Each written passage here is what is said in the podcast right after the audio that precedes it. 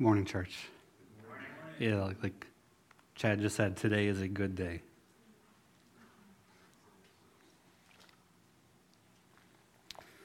Our text today is from Romans chapter 8, verses 31 through 39.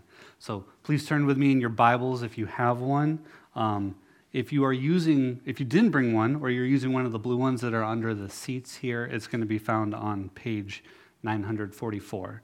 So as I'm getting started, please open up your Bibles and turn there.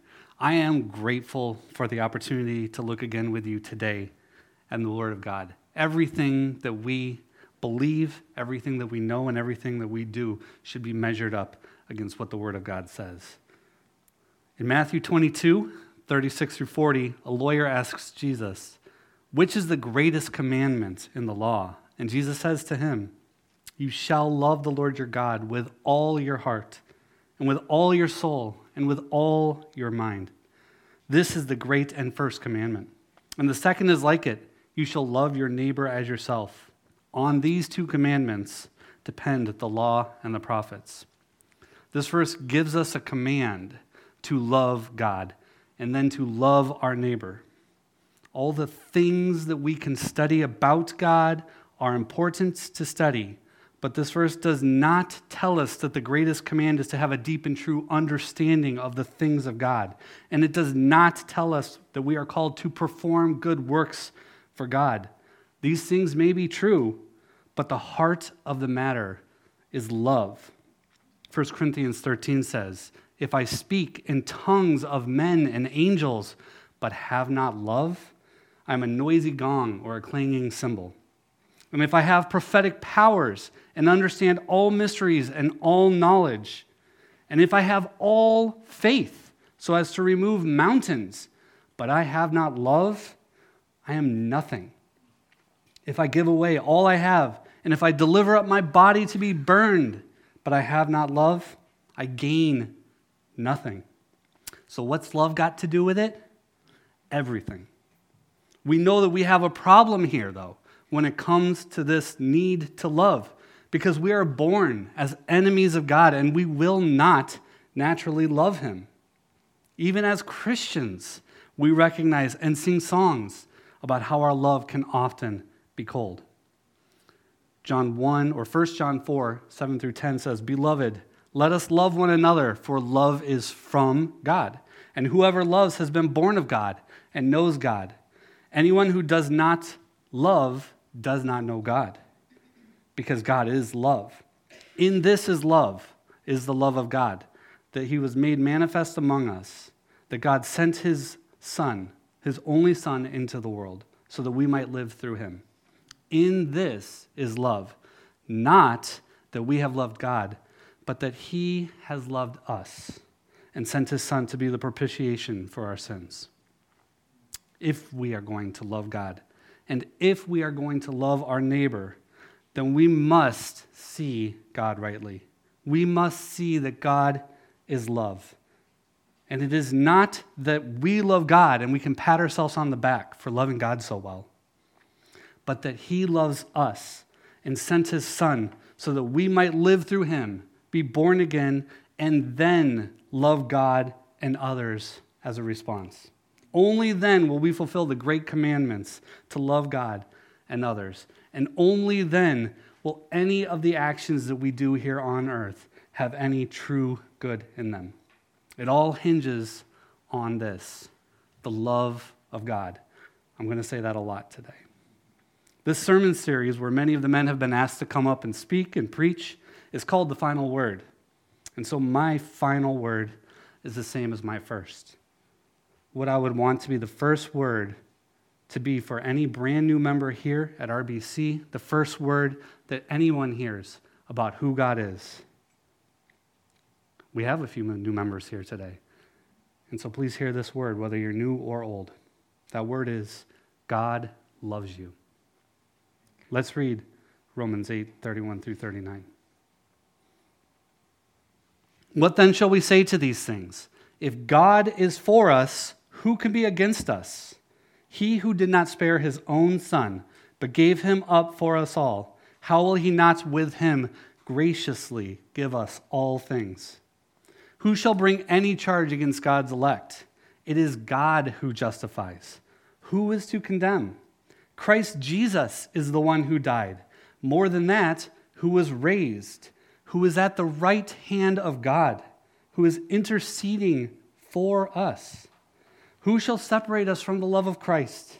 Shall tribulation or distress or persecution or famine or nakedness or danger or sword? As it is written, For your sake we are being killed all the day long. We are regarded as sheep to be slaughtered. No, in all these things we are more than conquerors through him who loved us. For I am sure that neither death nor life, nor angels nor rulers, nor things present, nor things to come, nor powers, nor height, nor depth, nor anything else in all creation will be able to separate us from the love of God in Christ Jesus our Lord. This is the word of God. Thanks be to God. I'm not sure, or I'm sure that most of you have probably heard and read this passage many times. It's a good one, and it's often quoted. So today we're going to look closely at it and try to pull out seven truths about the love of God. I pray that these truths will give you peace in your life and hope and courage and strength, and above all else, a deeper love for our God. So, as we get started, we have to note that this text starts with, What then shall we say to these things? What are the these things that Paul is talking about here?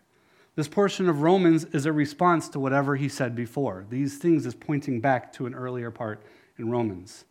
In this letter, Paul is helping the church in Rome to consider how sin and righteousness work together in the old covenant and in the new covenant of grace, and where Jesus and the Holy Spirit fit into it all.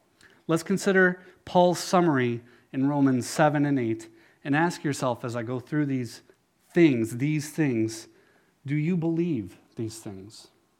One, the law is good. Romans 7 7 says, What then shall we say? That the law is sin? By no means. And 7:12 says, "So the law is holy, and the commandment is holy and righteous and good." Do you believe God gave us the law and keeping the law is good? The second of these things, people are bad. Romans 7 7. If I had, if it had not been for the law, I would not have known sin we know that we are bad because we cannot keep the law. We sin. We are sinners. Point three Jesus saves us from sin. Romans 7 24 and 25 says, Wretched man that I am, who will deliver me from this body of death? Thanks be to God through Jesus Christ our Lord. And Romans 8 1 then declares, There is therefore now no condemnation for those who are in Christ Jesus. The Holy Spirit is our seal, number four. Paul explains why there is no condemnation for those who are in Christ Jesus in the very next verse. For the law of the Spirit of life has set you free in Christ Jesus from the law of sin and death. Romans 8:15 says, "For you did not receive the spirit of slavery to fall back into fear." but you have received the spirit of adoption as sons, by whom we cry, Abba, Father. Those who are in Christ Jesus are given the Holy Spirit and are adopted as children of God. So, number five, as children of God, we are secure. Romans 8:26 says, "The Spirit helps us in our weakness." And 8:29-30 tells us, "Those whom he foreknew, he also predestined to be conformed into the image of his son, and that in order that he might be the firstborn among many brothers. And those whom he predestined, he also called. And those who he called, he also justified. And those who he justified, he also glorified. So, do you believe God's children, through the gospel of Jesus Christ and by the power of the Holy Spirit, will be held fast to glory? These things are true. Do you believe them? But as good as these things are, and as true as they are, they are not the climax of the story. The climax of the story is God's love for us found in the gospel of Jesus Christ. So now let's turn directly to our passage with these things in mind and let's consider God's love. The first thing that we see here, my first point, is that the love of God is for us. Look at verse 31. It says, If God is for us, who can be against us? The answer is no one. And we will look at why that is here in a moment.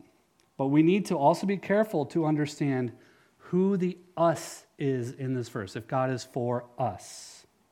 It is possible to think that you are included in the us when in fact you are not.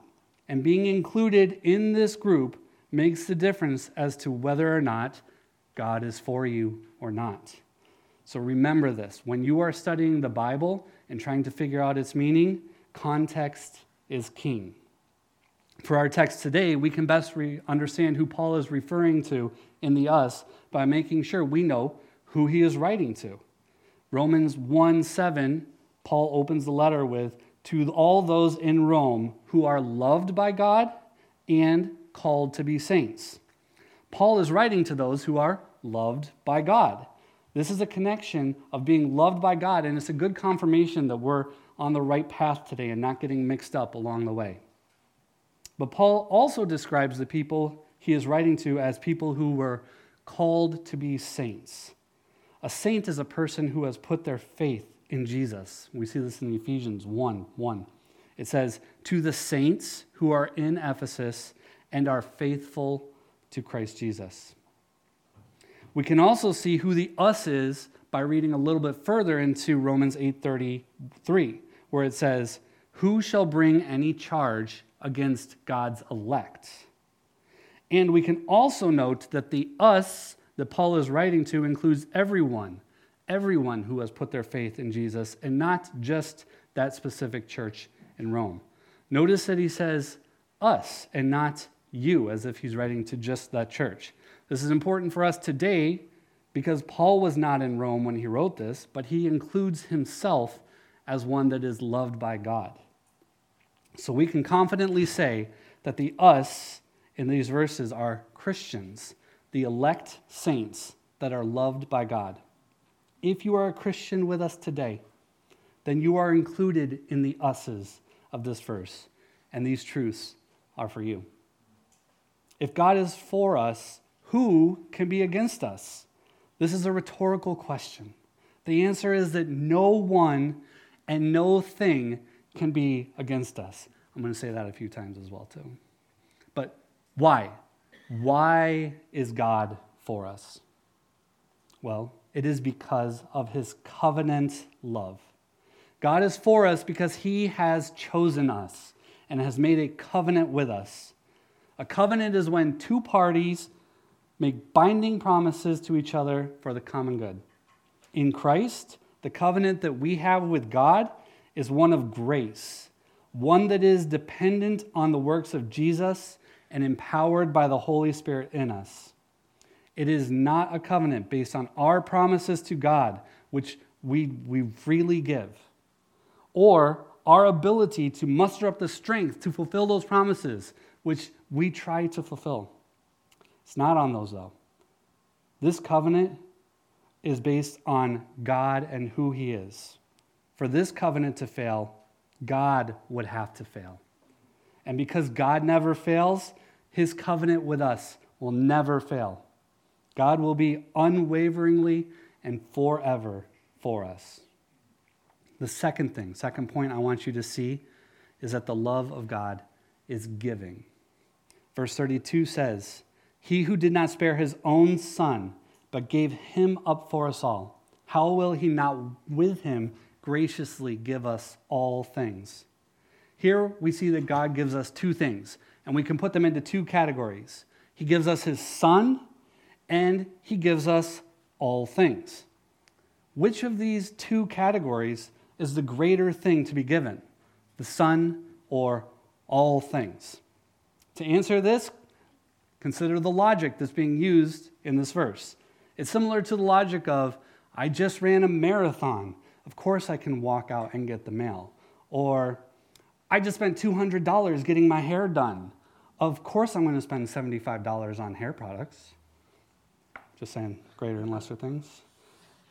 Think about this He who did not spare his own son, but gave him up for us all, the greater thing. How will he not with us, with him also give us all things, the lesser things? We can know that the Father giving up the Son was a greater thing because of who the Son is and what it meant that he gave him up. God is the Trinity, meaning that he is three in one. The Redeemer statement of faith puts it this way In the unity of the Godhead, there are three persons the Father, the Son, and the Holy Spirit, equal in every divine perfection and executing distinct and harmonious offices in the great work of redemption. Understanding this is essential Christian doctrine that helps us grasp the weightiness of the gift of the Son in this text.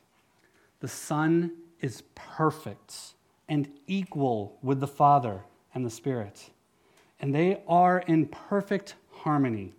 Many times the Father declares, This is my Son, in whom I am well pleased. Their relationship is eternal. Their relationship is described as familial.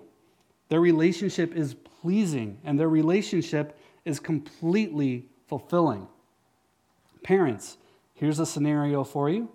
Let's say you're driving down a quiet road in another country with your family, and all of a sudden you come across a roadblock with bandits that surround your car.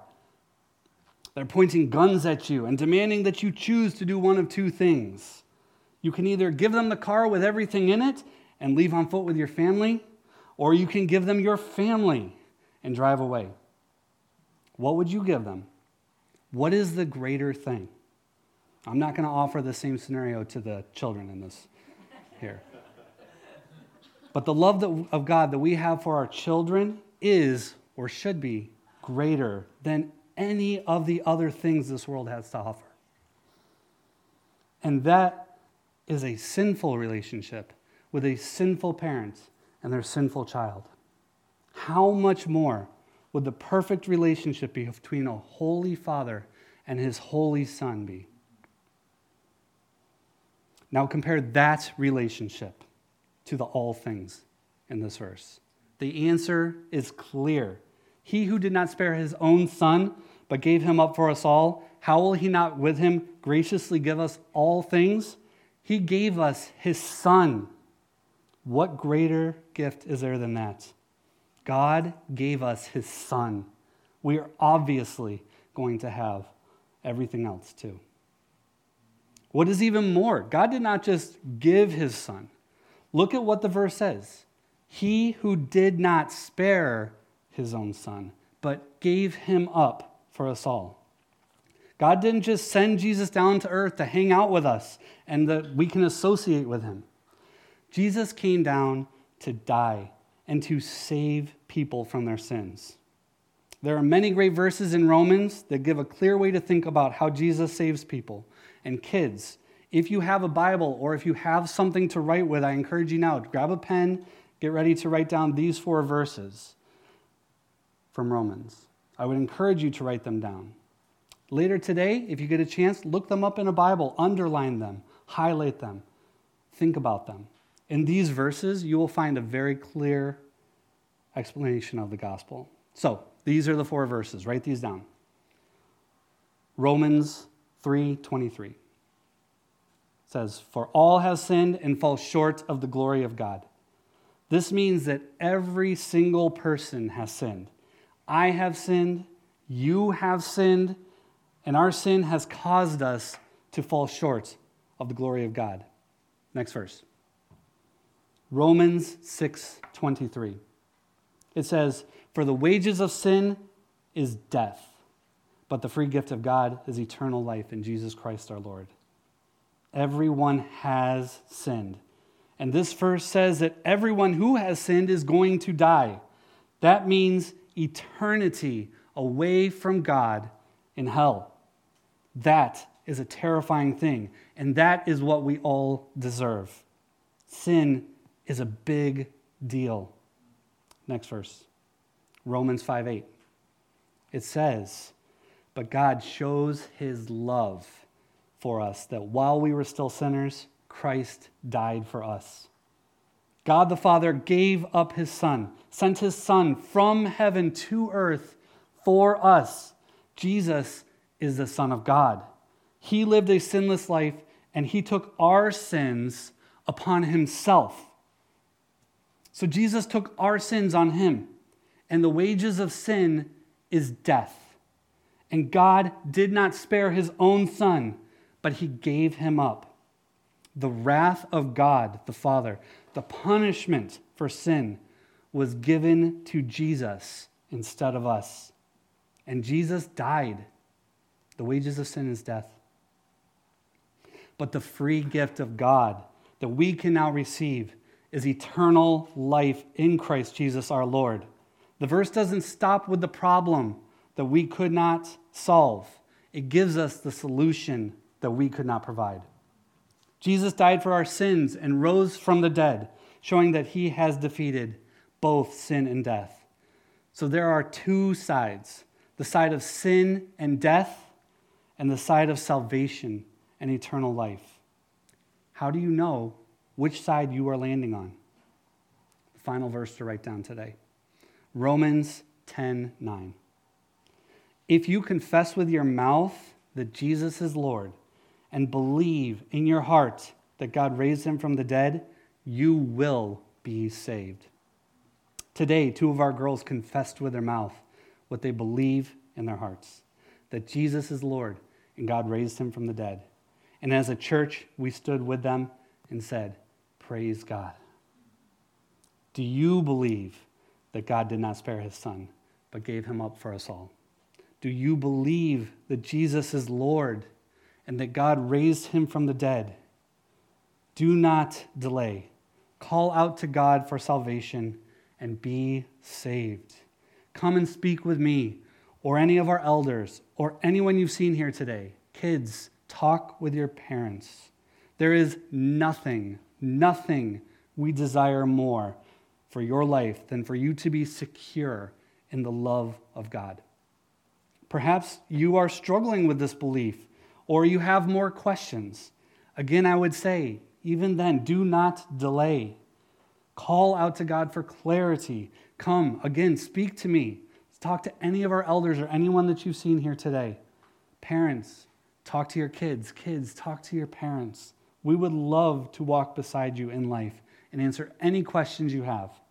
We desire to pray for you in this. Consider this if God, who perfectly loved his son, his perfect son, if God was willing to give up his son for you, what does that tell you about God's love for you? It's great, it's perfect, it's satisfying. And if God loves you so much that he gave up his son in order to save you, he will graciously give you all the lesser things. So, my third point for today the love of God is gracious. Verse 32 says again, He who did not spare his own son, but gave him up for us all, how will he not with him graciously give us all things? One good way to define grace is undeserved favor. You get something for nothing. In Romans 8:32, God graciously gives his son. What did we have to do to deserve it? Nothing. It was by grace alone. And along with the Son, we also get the smaller gift of all things. What did we have to do to deserve all of these things? Nothing. The love of God is gracious. What do you get? Salvation. What does it cost? Nothing. What do you get? A loving relationship with God. What do you have to do to earn it? Nothing. What do you get? The Holy Spirit living inside you. What do you have to pay in return? Nothing. What do you get? A new heart of flesh with new loves and new convictions. And what did you do to deserve it? Nothing. It is all by grace and grace alone. Romans 11, 5 and 6 tells us our salvation is by grace. And if it is by grace, it is no longer on the basis of works. Otherwise, grace would no longer be grace. Do not wait to try to get yourself right before God or to do anything to earn your salvation. There are no penance that you can pay to cover your sins. There is no standard you have to meet before you are ready to be received. It is only by the blood of Christ, freely poured out for us, that our sins are forgiven. Rest in that and worship in this beautiful truth. The love of God is gracious. Number four, the love of God is powerful. Romans 8, verse 33 says, Who shall bring any charge against God's elect? It is God who justifies. Continue in verse 34. Who is to condemn? Christ Jesus is the one who died. More than that, who was raised, who is at the right hand of God, who is indeed, who indeed is interceding for us. And verse 35 Who shall separate us from the love of Christ? Shall tribulation or distress or persecution or famine or nakedness or danger or sword? This section is full of rhetorical questions, and the answer to them all is no, they cannot. God's love is more powerful than all these things. No one shall bring any charge against God's elect. No one is able to condemn those who are covered by the love of God. The free grace that is given through the blood of Jesus Christ, poured out on the cross for our sins, is powerful and effective. It is unstoppable. What's more, Jesus didn't just die and pour out his blood, he also rose from the dead, displaying his power over sin and his power over death. What's even more, Jesus ascended into heaven and now sits in power at the right hand of God on his throne. What's more, Jesus is interceding with God the Father, Almighty Maker of heaven and earth, for us. You may ask, why did Jesus go away? Wouldn't it have been better if after he rose from the dead, he would have stayed here on earth? And I admit, it would be pretty cool if we could go and meet Jesus living eternally here on earth, have a cup of coffee with him or something. But even so, it is actually better that Jesus ascended into heaven.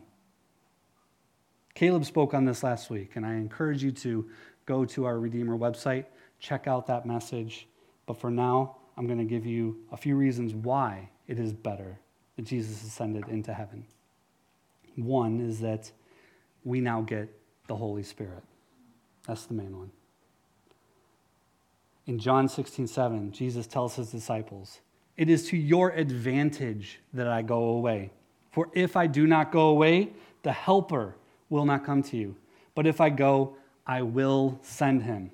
And Ephesians 1 13, 14 says, When you heard the word of truth, the gospel of your salvation, and believed in him, you were sealed with the promised Holy Spirit, who is the guarantee of your inheritance until we acquire possession of it, to the praise of his glory. The Holy Spirit is who draws us back to God again and again and again. Prone to wander, Lord, I feel it. All people are prone to wander. It is the Holy Spirit that makes you feel it. That causes you to say, Here's my heart, Lord. Take and seal it. The Holy Spirit causes us to hunger and thirst for God. The Holy Spirit causes us to see God and God's love for us rightly and to love Him in return for who He is. The Holy Spirit convicts us and causes us to repent. How important is this Holy Spirit? If the Holy Spirit didn't come, we would not have the seal that guarantees our inheritance. But now, Jesus is sitting at the right hand of God. He is interceding for us there. Every time we sin, Jesus is beside the Father with his nail pierced hand saying, It's covered. They're mine. See, the Holy Spirit has sealed them. It's not as if the Father is looking down on us, just waiting for a moment to smite us. It was the will of the Father to send his Son to satisfy the penalty of sin. And it was the will to seal us with the Holy Spirit. The Father loves us and loves that the Son died for our sins, that we may be called brothers and sisters in Christ and share in the love of God. And now the full power of the Trinity can be seen working for our salvation. The Father, the Son, and the Holy Spirit are all actively, powerfully, and lovingly involved and sovereign in our salvation. If God is for us, who can stand against us? Without the love of God, our passage makes it clear that there are things that can be against us. We would have no shelter in the storm, no rod and staff to comfort us, no loving hand to guide. What powers are prepared to tempt, taint, and finally destroy all those who the love of God is not for? And what assured safety we have from such powers as we, in faith, rest in this love that is for us. So, we've talked about how the love of God is for us, it's giving, it is gracious, and it is powerful. Let's now consider that the love of God is effective. Look at verses 35 through 37. Who shall separate us from the love of Christ? Shall tribulation or distress or persecution or famine or nakedness or danger or sword, as it is written, For your sake we are being killed all the day long. We are regarded as sheep to be slaughtered. No, in all these things we are more than conquerors through him who loved us. Sometimes I read these verses and I wish they said, the love of God shall separate us from tribulation and distress and persecution and famine and nakedness and danger and the sword. If the love of God is so powerful and gracious, and if it is for us, then why doesn't it just say that these things can go away? No one likes these things. Can't they just go away? If you've been a Christian for more than five seconds, you may have noticed that all the problems in your life have not just disappeared and we should not expect them to. Verse 36 confirms this when it says, For your sake we are being killed all the day long. We are regarded as sheep to be slaughtered. It does not say that these things will not try to separate us from the love of God, just the opposite. It implies that we will have these things in our lives. So, why do we have to go through these things? If Jesus is sitting at the right hand of the Father in power, interceding for us out of love, and the Spirit is alive in us and active in us now. I would like to suggest a few reasons why. One, these troubles cause us to make sure we desire God and not just the things that God can give us. As the deer pants for the water, so my soul longs after you. Not clothing, not food, not shelter, not the other things. My soul longs after you. Two, God uses these hard things in our lives for our sanctification. James 1 2 and 4 says, Count it all joy, my brothers, when you meet trials of various kinds, for you know that the testing of your faith, these trials, produce steadfastness. And let steadfastness, steadfastness have its full effect, that you may be perfect and complete, lacking in nothing. It's for our sanctification. Three, these hard things remind us that it is this world is not our final destination and causes us to long for the return of Christ, for our reunion with Him. With every breath, I love to follow Jesus, for He has said that He will bring me home. This is not our destination. He has said that He will, and and day by day I know He will renew me until I stand with joy before the throne. We look forward to that day. We look forward to that joy. Another reason it serves as a witness to a hopeless world whose troubles do not benefit them as ours do. Like Paul and Silas singing in prison, which is probably a bigger trial than most of us have had. They're in prison for the gospel. They're singing just like that, our suffering here and now is a witness, is a hope to the lost world. And number five, it magnifies that the love of God is greater than all these things. It brings glory to the power of the love of God found in Christ Jesus through the gospel. Do not lose hope, no matter how dark or hard things may seem, no matter how big the troubles are, no matter how persistent they are, whether it's sins you have committed or troubles you are facing from the outside. God's love is greater than all these things. Furthermore, we do not just survive the battles and difficulties of life. Verse 37 says, No, in all these things we are more than conquerors through him who loved us. This is a verse that people love to hang on their walls. They'll get a tattoo of it, or they'll write songs about it. We are more than conquerors. But what does it mean to be more than a conqueror? We can see how, with the love of God, we conquer over these things, but how are we more than that? Answer We are more than surviving the trials by the will of the Father, the intercession of the Son, and the power of the Holy Spirit. All these things are used for our good. You may not be able to see it in the moment, but as you walk through your life, the troubles of life will actually be used for your good. What is the good that they are used for?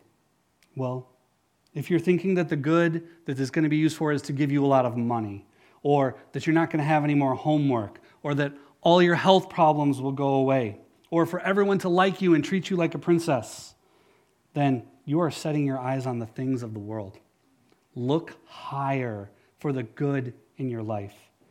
God has given himself to you. He has brought you into a right, loving relationship with him by his love and he's using all the troubles of this world to keep you in his love. I'm on the search and rescue team at work, and we have to find ourselves having to walk large sections of woods looking for lost people or pieces of evidence. And it's easy to get mixed up. And if you do, it can be the difference between finding that person or not. In those situations, when I want to walk in a straight line to cover my area, I pick a spot that is far away and I start walking towards it. I keep my eye on that spot and I keep walking toward it. Similarly, when you want to walk the straight and narrow Christian life, but the bumps of life keep shoving you around, here is what you do keep your eyes on the love of God shown through the gospel of Jesus Christ. Keep praying and keep moving. As you do, not only will Christ be your guiding light, your point far off, but he will be with you in every step you take along the way. Every tribulation and distress and persecution and need and danger. Even more, he will direct your paths and cause every challenge of life that you wobble through to perfectly draw you closer to him. So that step by weary step, when life is over and you've gone through all the mountains of temptations and stumbling blocks, and we stand anew in joy and glory with Christ, and we look back on our lives, we will see the perfectly straight line of the Holy Spirit pointing us directly to God. Romans 8:18 8, says, "For I consider that the sufferings of this present time are not worth comparing not even worth comparing with the glory that is to be revealed to us. Set your sights higher and trust the loving Almighty God that He is not just keeping you through the trials, but He is using the trials in your life for your good. Christian, today, set your eyes on the love of God. Pray for help and look to Christ. Number six, the love of God is inseparable. Look at verses 37 and 38. For I am sure that neither death nor life, nor angels, nor rulers, nor things present, nor things to come, nor powers, nor heights, nor depths, nor anything else in all creation will be able to separate us from the love of God in Christ Jesus our Lord. These verses are why I love to sing. He will hold me fast. I see its truth laid here. Death cannot separate us from the love of God and life cannot separate us from the love of God.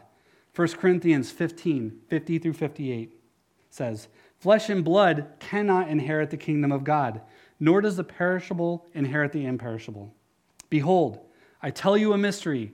We shall not all sleep, but we shall all be changed in a moment, in the twinkling of an eye, at the last trumpet. For the trumpet will sound, and the dead will be raised imperishable, and we shall be changed. For this perishable body, perishable body must put on the imperishable, and this mortal body must put on immortality. Then shall come to pass the saying that is written Death is swallowed up in victory. O death, where is your victory? O death, where is your sting? The sting of death is sin, and the power of sin is the law. But thanks be to God who gives us victory through our Lord Jesus Christ. The love of God is inseparable, and even death does not stop it. Because death is not the end of us. We will be changed, and death will have no sting for those who are in Christ Jesus. You may say, well, yeah, I'll have a new body and I won't sin. So, not being separated from the love of God in that new body should be pretty easy. But it is just as true in the here and now. If you are in the love of God, then there is nothing you can do in your present body that can separate you from the love of God. The love of God is not conditionable upon the works or whether or not you have a new body or not. It is conditional on the love of God shown in the work of Jesus Christ on the cross. And nothing in your death nor your life can separate us from the love of God. Angels and rulers. There is no power, spiritual or worldly, that can separate you from the love of God. God's love is over all powers on earth and all powers in heaven. This includes earthly governments and powers of worldly laws and politics. And God's love is all over all spiritual powers, including Satan and all demons. These are all things created that are under the control of God. Keep your eyes on Christ. Does that mean that we can no longer be spiritually attacked? No, it does not. But God will give you all you need as you seek first the kingdom of God. Even in these attacks, you are more than conquerors.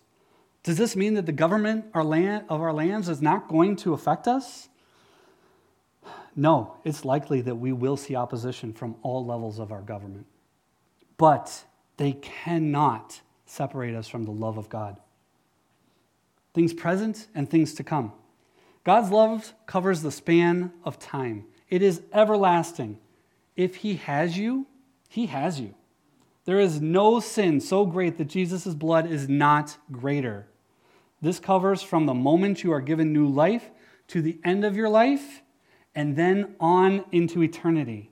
You will forever be loved by God, called a child of God. And a lifetime of trials and difficulties will only better prepare you for the joy of eternity with God. Nor powers, nor heights, nor depth. Paul is working here to be all inclusive in this list of things that cannot separate us from the love of God. You've probably already caught that by now. He starts at the personal level of your life and your death. And then he goes on to spiritual forces and powers. And then he goes to uh, the span of time. God's love is everlasting. So when it says powers, nor heights, nor depths, start using your imagination here. Think of any power. Think of any obstacle that's high. Think of any pit that's deep. It will not work.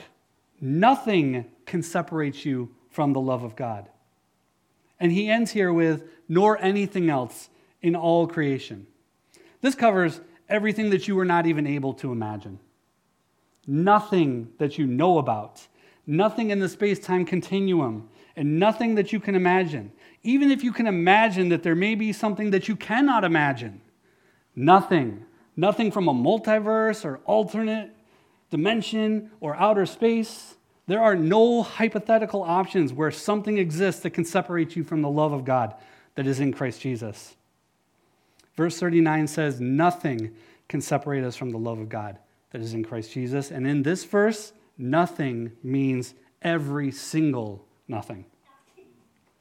And that brings us to our final point today the point that brings it all together. The love of God is in Christ Jesus. It is not in Mohammed. It is not in Joseph Smith. The love of God is not in Buddha or any lowercase god or any other adventure you can seek in this world. The love of God is in Christ Jesus alone, and it is for us. In Christ Jesus, it is giving and gracious and powerful and effective.